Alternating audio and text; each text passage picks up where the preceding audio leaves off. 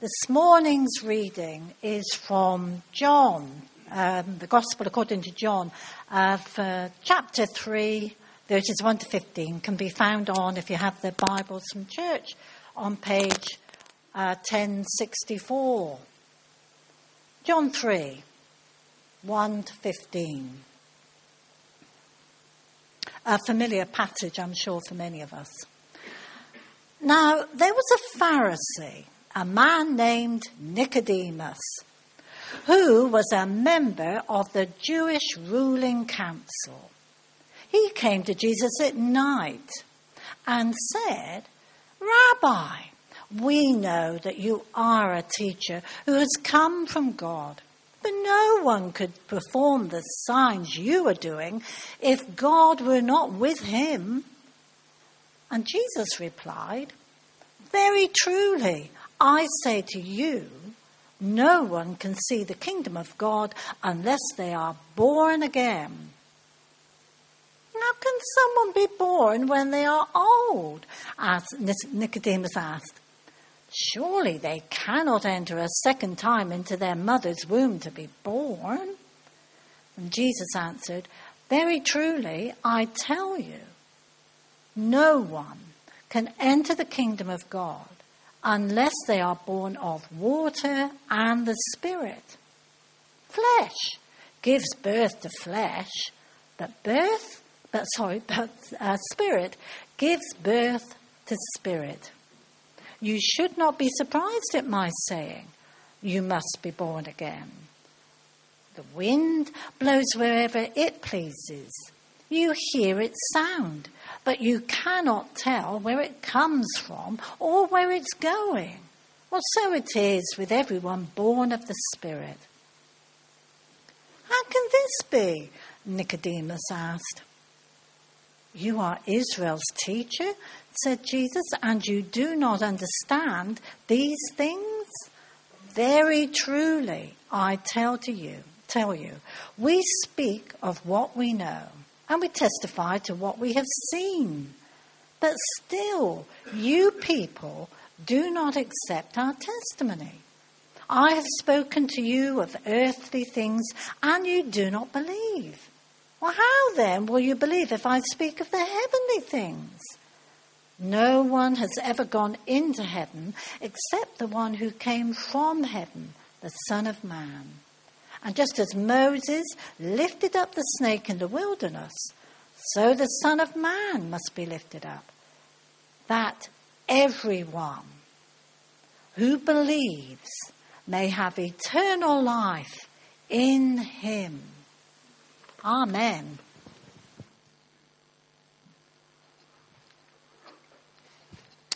Amen. Thank you very much, Val. Good morning again.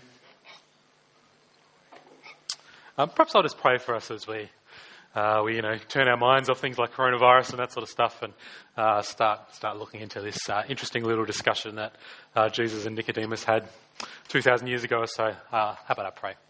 Uh, dear Father, we thank you that you are God. Um, we know in these times that we can react in all sorts of different ways, but um, we pray, Father, that you would help us to trust you. We thank you that um, even though we know that this world is not how it should be, that uh, you, you've always had a plan to fix this world, and that plan centers around Jesus. Uh, and as we come to hear about uh, this discussion that he had, would you just focus our minds this morning uh, and send your spirit amongst us so that we can, we can understand what it is that you would say to us? Amen. Amen. Uh, a number of years ago, uh, I remember I was swimming at a beach. It was uh, down at uh, down near Victor Harbor, a little bit like this one. Uh, swimming along, and I suddenly realised that I couldn't touch the bottom anymore. Couldn't touch the bottom anymore. And what's more, when I tried to then swim back towards the beach, I realised that the tide's sort of pulling me out faster than I can swim in. And so, uh, being a sensible guy I am, I panic. I try even harder to swim against the tide, but I just can't get anywhere. Um, so I had that quickly that rising adrenaline, trying to work out what I could do, different options running through my head. I, I, I expect some of you would have had that kind of adrenaline sort of feeling, that, those sort of reactions before. Um, the good news is, though, I'm, I'm, on the beach and I can see up on the beach uh, there's, what are they, the red and yellow flags, um, lifeguards just sitting right up there. So I know all I have to do is put up my hand. I think, do you do a fist? Is that how you do it? Put up your fist. I know they're going to come and help me out, so I'm totally okay. But, but here's the thing here's what I remember most clearly. Um, my reaction, the way I reacted, something in me just said, No, I don't want to ask for help. I'm not going to ask for help. I don't need it. Now, my story turned out fine. I, I found a sound bar and then made my way in. Uh, but what sticks with me in that is that reaction I had. That reaction, when I was in trouble, my first, my first reaction wasn't to get help. Uh, my reaction was to try and do anything I could to uh, figure out the situation on my own. I think partly I didn't want to believe that I was in trouble, maybe. Um, probably it was also a bit of a matter of pride, you know, admitting that you need help. Um, takes a takes a certain degree of humility, doesn't it? It means admitting that you're not capable of uh, saving yourself. Now, I'm sure uh, some of you would have had a different reaction to what I would have had. Probably most of you are better swimmers than me anyway, so you wouldn't have uh, got into trouble. Uh, but I do wonder if sometimes that natural reaction, that no, I don't need help uh, reflex, can be how we react uh, to Jesus to Jesus. I think it's definitely the reaction uh, that lots of people in our community have who, who don't call themselves Christians. Uh, when they come to think about Jesus, they say, Oh, actually, my life's okay. I, am comfortable with who I am. Um, and so I don't have a need for God. I don't, I don't need Jesus. And you can even be quite positive, you know. Like I like I like lots of the things he said. I like going to church from time to time. I, I quite like going to church at Easter and remembering uh, Jesus' birthday at Christmas. But do I need him? Uh, no, no, no, I don't. Obviously, Christians, uh, we, would, we would never say that, but uh, I do wonder if uh, there are ways, in perhaps subtle ways, where we might think that or uh, perhaps act as if we don't need Him as well. Act as if uh, we're okay and we don't need Jesus to help us or, or to change us. At Trinity Church Brighton, as we get closer to Easter, we're spending time uh, looking into some of the various people that Jesus encountered when He walked the earth 2,000 years ago. Uh, and as we do that, we're, we're trying to do it not as, a, not as just an interesting history lesson, but we're trying to think about that and then think about what it means to encounter Jesus today, to have a relationship with Jesus today. Because uh, that's what we say as Christians, isn't it? We have a relationship with Jesus. So, what, is, what does that actually mean? Um, so today we're thinking about this discussion that we've had read out for us, this uh, conversation that Jesus had with a guy called Nicodemus. It's a very famous um, discussion. Uh, here's the thing to know about Nicodemus. Here's the thing to know about Nicodemus Nicodemus is a good guy. He's a good guy. He's a really good guy. He would have been one of those guys that uh, it's impossible not to like. Popular, generous, warm. Um, I'm picturing someone I know actually. It's not even someone I know particularly well, but every time I see him, big smile, uh, big how you going, big friendly handshake. Uh, he would really be struggling with the coronavirus restrictions, loves shaking people's hands. Um, one of those really friendly guys. He's, he's that guy. This is Nicodemus. And here's the thing I think the reason, uh, because Nicodemus is such a good guy, the fact that Nicodemus is such a good guy, I think that's exactly why John gives us this story, actually, because he's such a good guy. Because if anyone doesn't need Jesus, it was Nicodemus. If anyone didn't need to change, it was Nicodemus. If anyone could kind of swim out of the ripper on their own, it was this guy. He's such a good guy. And yet Jesus tells us the opposite. He, even he needs to turn his life totally upside down. He needs to be saved as desperately as someone caught in a rip drifting out to sea. And of course, if even Nicodemus needs Jesus to save him and change him, uh, John wants us to see that uh, we need Jesus too. We need Jesus too. Uh, so let's, let's dive in. And before we, uh, before we get to what this means for us, let's, uh, let's start by getting our heads around Nicodemus uh, who he is and what goes on here. Um, a good place to start, actually, is to go a little bit back further than the passage we had read out, just to get the context of what's going on here in the book of John. These are the last couple of verses of John chapter 2. Uh, let me go through these with you. It says, Now, while he was in Jerusalem at the Passover festival, many people saw the signs he was performing and believed in his name. Uh, this is Jesus. He's in Jerusalem. Uh, it's a Passover festival. He's doing lots of miracles. Lots of people see them. Lots of people are impressed. Uh, but verse 24 but Jesus would not entrust himself to them, for he knew all people. He did not need any testimony about mankind, but he knew what was in each person. Now, this is, this is interesting, I think. This is intriguing. All these people are positive about Jesus. They like the idea of him. You know, they believed in his name. But, but does Jesus welcome them, accept them? You kind of expect Jesus to, to welcome them in and say, you know, come and follow me, come and come and have a relationship with me. But no, he, he doesn't trust them. He knew what was under the surface, and so he keeps his distance. It's, it's interesting, isn't it? That's kind of odd. And you kind of ask the question, why? Like, why does he not trust them? What's, what's, what is it about these people? What's going on under the surface? And I kind of, kind of read this and I think, oh, come on, John, couldn't you give us a bit more of an explanation as to what's going on here? You know, what is it about these people that means Jesus doesn't want to trust them? But then I realize I think actually that's exactly what John does. See, see, this is the end of chapter 2. Jesus would not entrust himself to them, for he knew what was in each person. Then, what happens next? Chapter 3, verse 1. Now, suddenly, here's a person. Now, there was a, man, a Pharisee, a man named Nicodemus, who was a member of the Jewish ruling council. All these people that uh, who saw Jesus' signs and liked the idea of him and, and uh, were impressed by him, but Jesus didn't trust them. Uh, I think John gives us an example of one of those people who's seen Jesus uh, and help us dig into a little bit more what's going on, on under the surface, uh, which makes sense of what he says in in verse 2 Rabbi, we know that you're a teacher who has come from God, for no one could perform the signs you're doing if God were not with him. You know, Jesus, these miracles you're doing, they're, they're pretty cool. I think you're pretty great. Why don't we get to know each other? Let's have a relationship. What does Jesus say, though? What does Jesus say? What do you want to do if you have to have a relationship with Jesus? Jesus replied, Very truly I tell you, no one can see the kingdom of God unless they are born again. No one can see the kingdom of God unless they are born again. Now, this is a shocking statement, by the way. I, I think we can miss the shock value a little bit. Um, this is amazing what Jesus says. Let me, let me give you two reasons why I think uh, we can kind of miss the shock value, and this is actually maybe even more remarkable than we realize. The first is, is I said Nicodemus is a good guy. Remember, let's, let's have a think about Nicodemus. This is, this is a really good guy we're talking about. First of all, he's a Pharisee. Now, Christians, we can be used to thinking of the Pharisees as sort of the bad guys in the Bible. Uh, but remember, uh, at the time, to the people of the day, uh, the Pharisees, they were heroes. They were, they were leaders. They were the religious elite. Um, they were the ones who didn't suck up to the Romans. People loved the Pharisees. And Nicodemus, he isn't even a normal Pharisee. Verse 1 tells us he's a member of the Jewish ruling council.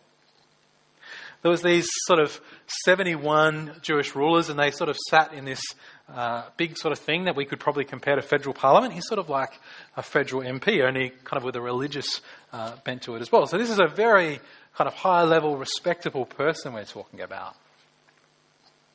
And, and, now you might say, oh, hang on, Matt, hang on, Matt, hang on, hang on, hang on. Sure, the Pharisees were, were moral people, but weren't they really prideful and arrogant? And I, I would say, yeah, yeah, like, uh, absolutely, a lot of them do seem to be quite prideful and arrogant. Um, but this guy doesn't even seem, he doesn't even seem arrogant, does he? He sees Jesus' miracles and he doesn't write Jesus off. He comes to Jesus and, and believes that Jesus must have come from God. And, and there's a little, one little word that I think really jumps out at me. He even calls Jesus rabbi. Back in verse 2, he calls Jesus rabbi, a mark of great respect. And by the way, Nicodemus, because he's a Pharisee, he's probably a rabbi himself. And uh, to, to become a rabbi um, it, takes, it took years of training. It, you had to follow another rabbi for years and years and learn from that rabbi. Uh, lots of study, lots of memorization. It was probably um, sort of like what we might do today when we go and, and study for years to get a PhD or something like that, so we can call ourselves uh, a doctor. Not that, not that I've done it, so you can call yourselves a doctor. Uh, and here's the thing Jesus hasn't done any of that. He's a carpenter from Galilee, remember? Now, now, when I'm buying an airline ticket, uh, I don't know if you've done this before, it's got the little drop down, you know, you can choose your title. Um, you know, I could select Dr. Matthew Winter if I won and, and, instead of Mr. Matthew Winter, and it's fun to get the flight attendants to call you a doctor. Um, but it doesn't mean I've done any of the work or the study, does it? And yet, Nicodemus, even though he's a fully qualified rabbi, still has the humility to call Jesus a rabbi as well. So I think, I think he's tremendously humble. I think he's tremendously humble. So Nicodemus is moral, he's upstanding, he's successful, he's likable, he's humble. Surely he doesn't need Jesus. Surely he's okay as he is. But no, Jesus says, You must be born again. You must be born again. You're like a swimmer caught in a rip, heading out to the ocean, and you desperately need a lifeguard.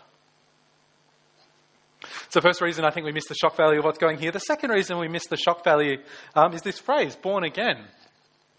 Of course, Christians, and actually most people, this phrase has kind of come into our vocabulary now, and it came in we think a bit less of it. So, you know, when I think of a born again Christian, I must admit, kind of deep down inside, my stereotypical sort of born again Christian reaction is uh, one of those Christians who was maybe a drug addict or a criminal, and Jesus has come into their life and changed everything, and now they're singing in the church choir or um, something like that. That's, that's kind of what I think of straight away when I think of a born again Christian. I'm sure there's lots of different things you might think about, but uh, just try and for a minute put anything you would think about that term out of your mind. Just think about the phrase born again. I mean, it's, it's ridiculous. I mean, it's, it's just impossible. And that's, you know, that's exactly how Nicodemus reacts in the next verse. He says, you know, how can someone be born, born when they're old? Surely they cannot enter a second time in their mother's womb to be born. I mean, I bet, I bet he's hoping that Jesus is going to say no, because otherwise he's got a very awkward conversation with his mother coming up. Uh, that's the sort of shock value that this statement is actually meant to have. Like, it's, it's ridiculous. And so Jesus, like, he, he does actually clarify in verse 5. What does he say? Very truly, I tell you, no one can enter the kingdom of God unless they are born of water and the Spirit. This is one of those verses that uh, people debate exactly what it means. Some people think Jesus is saying, you know, you have to have a natural birth, which is the water, and then you have to be born of the Spirit as well. Um, some people think kind of water and Spirit goes together as sort of a, an expression about new life, and that, that would fit quite well with um, some of the imagery in the Old Testament, places like Ezekiel 35, 25 to 27. Um, I don't actually think it makes a huge amount of difference. Uh, I think what's clear is uh, that Jesus is using new birth as a metaphor. Uh, he's talking about something spiritual, not something physical. But it is a radical change he's talking about. It's a crazy sort of start from beginning again sort of idea. One way I've heard it explained before is with a, a sporting illustration. I quite like my sporting illustrations, so uh, let me give you one. Imagine for a minute um, that I uh, you know, I don't, I don't, think the Adelaide Crows have got a very good team this year. So um, imagine I went down to Adelaide Oval and I uh, went down and asked the Crows and asked if I could maybe try out to be part of the team. And I imagine they'd say yes. You know, they're pretty desperate to uh, look for good talent on the footy field. Um, so imagine they give me a trial. Uh, I go kick the ball around for a while. And imagine I, I go up to, uh, up to, afterwards, I go up to the Crows coach. I think it's Matthew Nicks at the moment. And he would probably say, um, no, sorry, Matt, we, we won't have you on the team. Yeah, I'll admit that. He probably would say no. Um, now, I might say, okay, yeah, fair enough. Uh, I guess I'm not probably that good at footy. Um, is there anything I could, is there anything I could work on? Anything, you know, I could improve? And maybe next time, you know, maybe next year I'll be able to be on the team if I work on things. Um, Matthew Nicks might very well say, there is nothing you can work on. The only chance you would have to play for this team is if you were to go back to the beginning of your life and be born again, start again from scratch. That would be your only chance. Probably with different genes too. That would be your only chance of making the team. Be born again. It's that sort of radical statement that Jesus is making.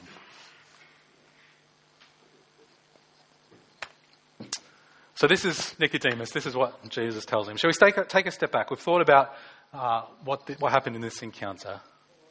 I remember we're trying to think about what this means for us, what it means for us when we want to have a relationship with Jesus. Nicodemus meets Jesus, and even though on the surface he looks like he's the least likely person to need Jesus, in reality he's, he's that swimmer caught in a rip. He desperately needs Jesus to save him and to change his life. Uh, it's the same for us, and it's the same for us. Because if we want to meet this Jesus, if we want to have a relationship with this Jesus, this Jesus who said even Nicodemus needed to be born again, uh, well, it's going to result in radical change. It's going to result in radical change. This is not someone you can have a relationship with without it changing your life. Uh, so let me give you three three reasons. Uh, things are different when we have a relationship with Jesus. Uh, three reasons why things change so radically, um, all from the passage today. Uh, first of all, if we have a relationship with Jesus, we have a new foundation. Uh, second, if we have a relationship with Jesus, we have a new identity. And third, if we have a relationship with Jesus, we have a new future. Uh, this is why this is why we, having a relationship with Jesus changes our lives so much. Uh, these three things. Uh, so, first of all, a new foundation. Uh, let me ask you before before Nicodemus met Jesus, I wonder what you think the foundation of his life was. What you think the foundation of his life was? Because, of course, we don't know everything about him. Uh, but I take it that it was his adherence to the law, maybe. That was the foundation of his life. Maybe his moral living, that sort of thing. Or possibly it was his racial status as one of God's special chosen people. Uh, maybe that was mixed together with his high status as a ruler of the people. He had all these things to build his life on, and Jesus comes and rips his foundation right out from under him. No, nothing you have done counts. All those good things you achieved, all, those, all that effort you've put in, they haven't even, they haven't even got you halfway to the kingdom of God. Not, not even a quarter, not even a tenth. Go right back to zero. You have to be, you have to be born again. A number of New Testament writers pick up on uh, what Jesus says, this born again metaphor at different points um, in some of the, the epistles. I'd like to go to a couple of them this morning. Um, the first one, uh, let's have a look at what um, Paul, the Apostle Paul, says. He says this in a letter to someone called Titus. Uh, let me read this. Let's watch out for the born again imagery that Paul uses. Uh, you ready? When the kindness and love of God our Saviour appeared, he saved us not because of the righteous things we had done, but because of his mercy. He saved us through the washing of rebirth, rebirth, there it is, and renewal by the Holy Spirit, whom he poured out on us generously through Jesus Christ our Saviour. Uh, did you notice, according to Paul, what our new foundation is if we belong to Christ, if we belong to Jesus? It's not the righteous things we have done, verse 5. And even Nicodemus' righteous works, which were certainly better than, uh, better than ours, weren't enough. And Paul says that's true of us too. So, what is the foundation? The new foundation. He saved us because of his mercy. Mercy. A new foundation, if we come to Jesus, is God's mercy, God's grace, which is given to us by the Holy Spirit because of what God has done through Jesus. So, our foundation is that we can be saved not through what we have done, but through what he has done. We've already talked a little bit about the kind of new birth sort of imagery, what's going on there. There's, a couple of other things, though, um, just remind us of how sort of shocking it is. Something else around the metaphor, let me put it in this way. Um, when someone is born, when there's a birth, uh, who, who, does the work? Who does the work? Uh, I'll give you a clue. It's not the one being born who does the work. Uh, most of you, most of you know that I have a, uh, one child, Lucy, almost a year old. Um, on, the night, on the night Lucy was born, it was uh, me, my wife Annika, and Lucy were in the room. Um, I'm going to say one person did uh, a lot of work that night and was very uncomfortable. Um, wasn't Lucy. Uh, wasn't me. I did have a bit of a sore leg actually, but it was, it was pretty minor. I think one of the reasons Jesus uses this metaphor is because you know, if we're being born again, it, uh, but it's not us doing the work. The work is done by the, the one giving birth, Jesus, and by his Spirit who comes into us and changes us so that our lives are now built on what he has done rather than what, what we have done. And so my question is, is Jesus, is Jesus your, your foundation? I, I think it's very easy actually for, for us, even Christians, to have the sort of relationship where uh, we kind of think Jesus is uh, you know, pretty awesome, but you know, maybe, maybe, I'm pretty awesome too. And, and you know, we're kind of we're kind of buddies, and you know, you help me, I'll help you. Um, don't get me wrong, you know, the Bible does talk about us being friends with Jesus. You know, that, that's a true thing to say. Uh, but let's get the relationship right.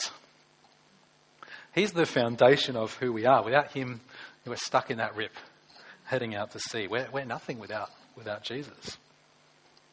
And so, you know, if you think that you kind of, you know, like Jesus, but maybe you don't need Him, uh, my warning to you is that you just might not have encountered the real Jesus. Because the Jesus of the Bible, even when he met someone like Nicodemus, he said even Nicodemus's life had to be turned on its head and get this new foundation. Uh, so, second, we have a new identity. Another aspect of kind of the new birth imagery that we haven't spoken about is, is when you're born, you're, you kind of, you're not born into nothing, are you? You're born into a, a family. I know I understand that not everyone is born into a loving, caring family, uh, but I think we get that that's you know, those are, that's not how it's meant to be. You know, Jesus is saying we need to be born again. And being born again means we're born into God's family. Into God's family. and what does that mean? That means we have God as our Father. That means we have a new identity. Um, family shapes us, doesn't it? Family shapes us in so many ways.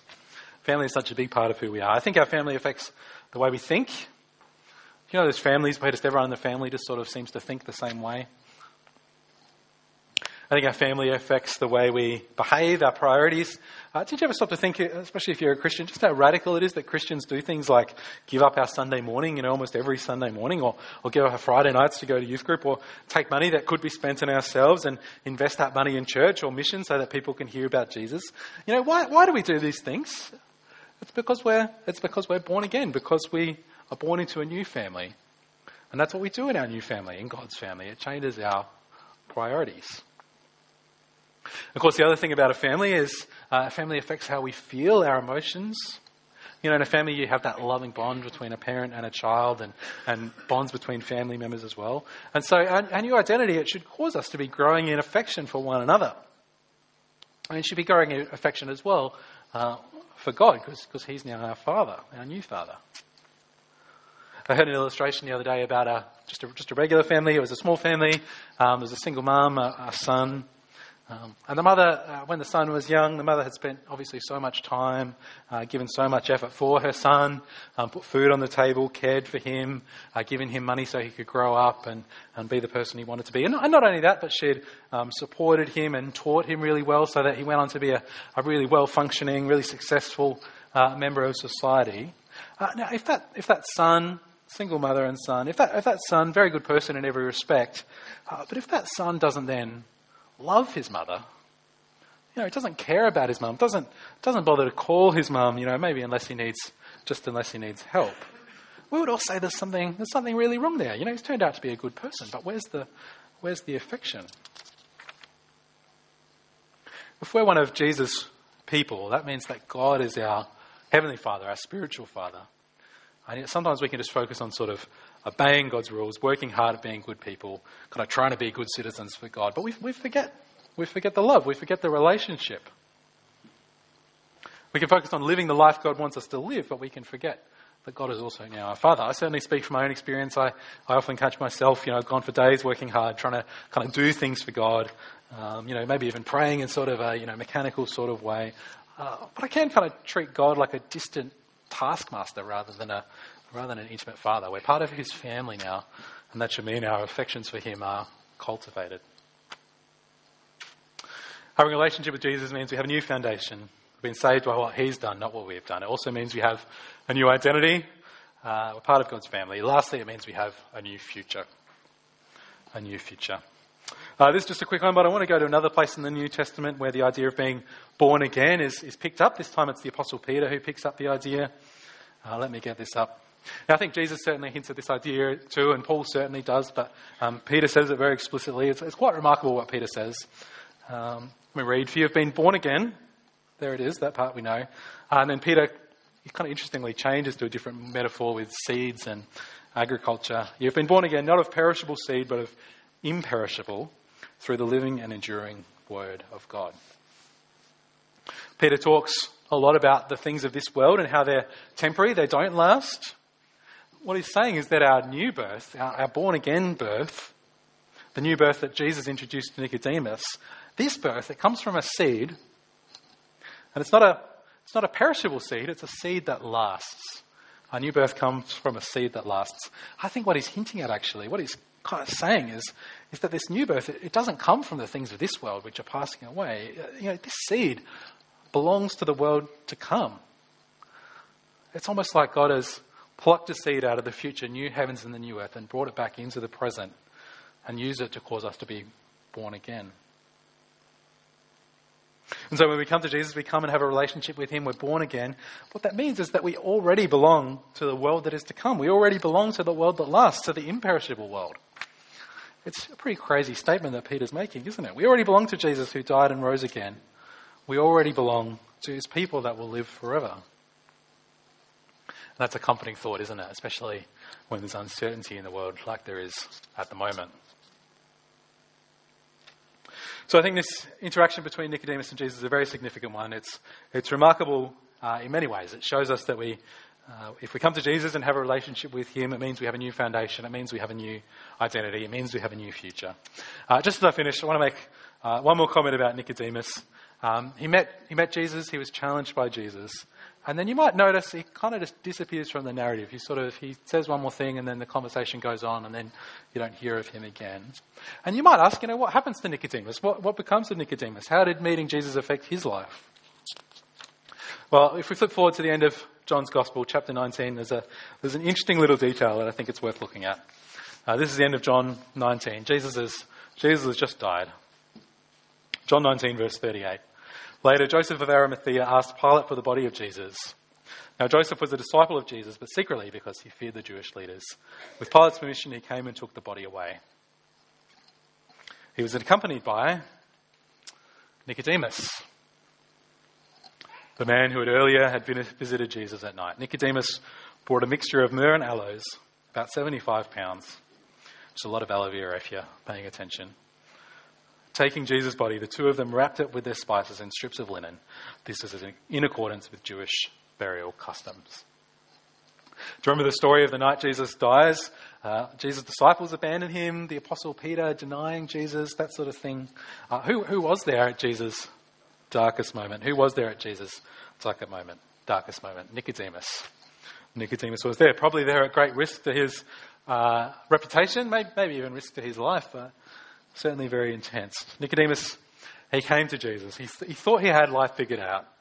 Jesus told him he needed to change everything, get a new foundation based not on what he had done, but what on what Jesus had done. Get a new future, be born again. I don't, I don't know, but I, I, think and I hope that this is John's way of showing us that Nicodemus, he, he got it, I think. He met Jesus and his life was changed. Because that, that's, ha- that's what happens when you meet the real Jesus. Your life changes. Uh, let me pray. Dear Father, we, we thank you for this great story of Nicodemus. Uh, Father, we can sometimes think that we, we don't need your son, uh, that we don't need help, that we don't need to change. Uh, but we've seen that even Nicodemus needed to be born again. Uh, if even Nicodemus needed to be born again, then we all do. We all do. Uh, thank you for the new foundation we have in Jesus. Help us to trust in what He's done rather than in ourselves. Uh, remind us of that new identity we have, uh, being born into your family. And we thank you that we can uh, know you and know that we have a certain future as one of your people.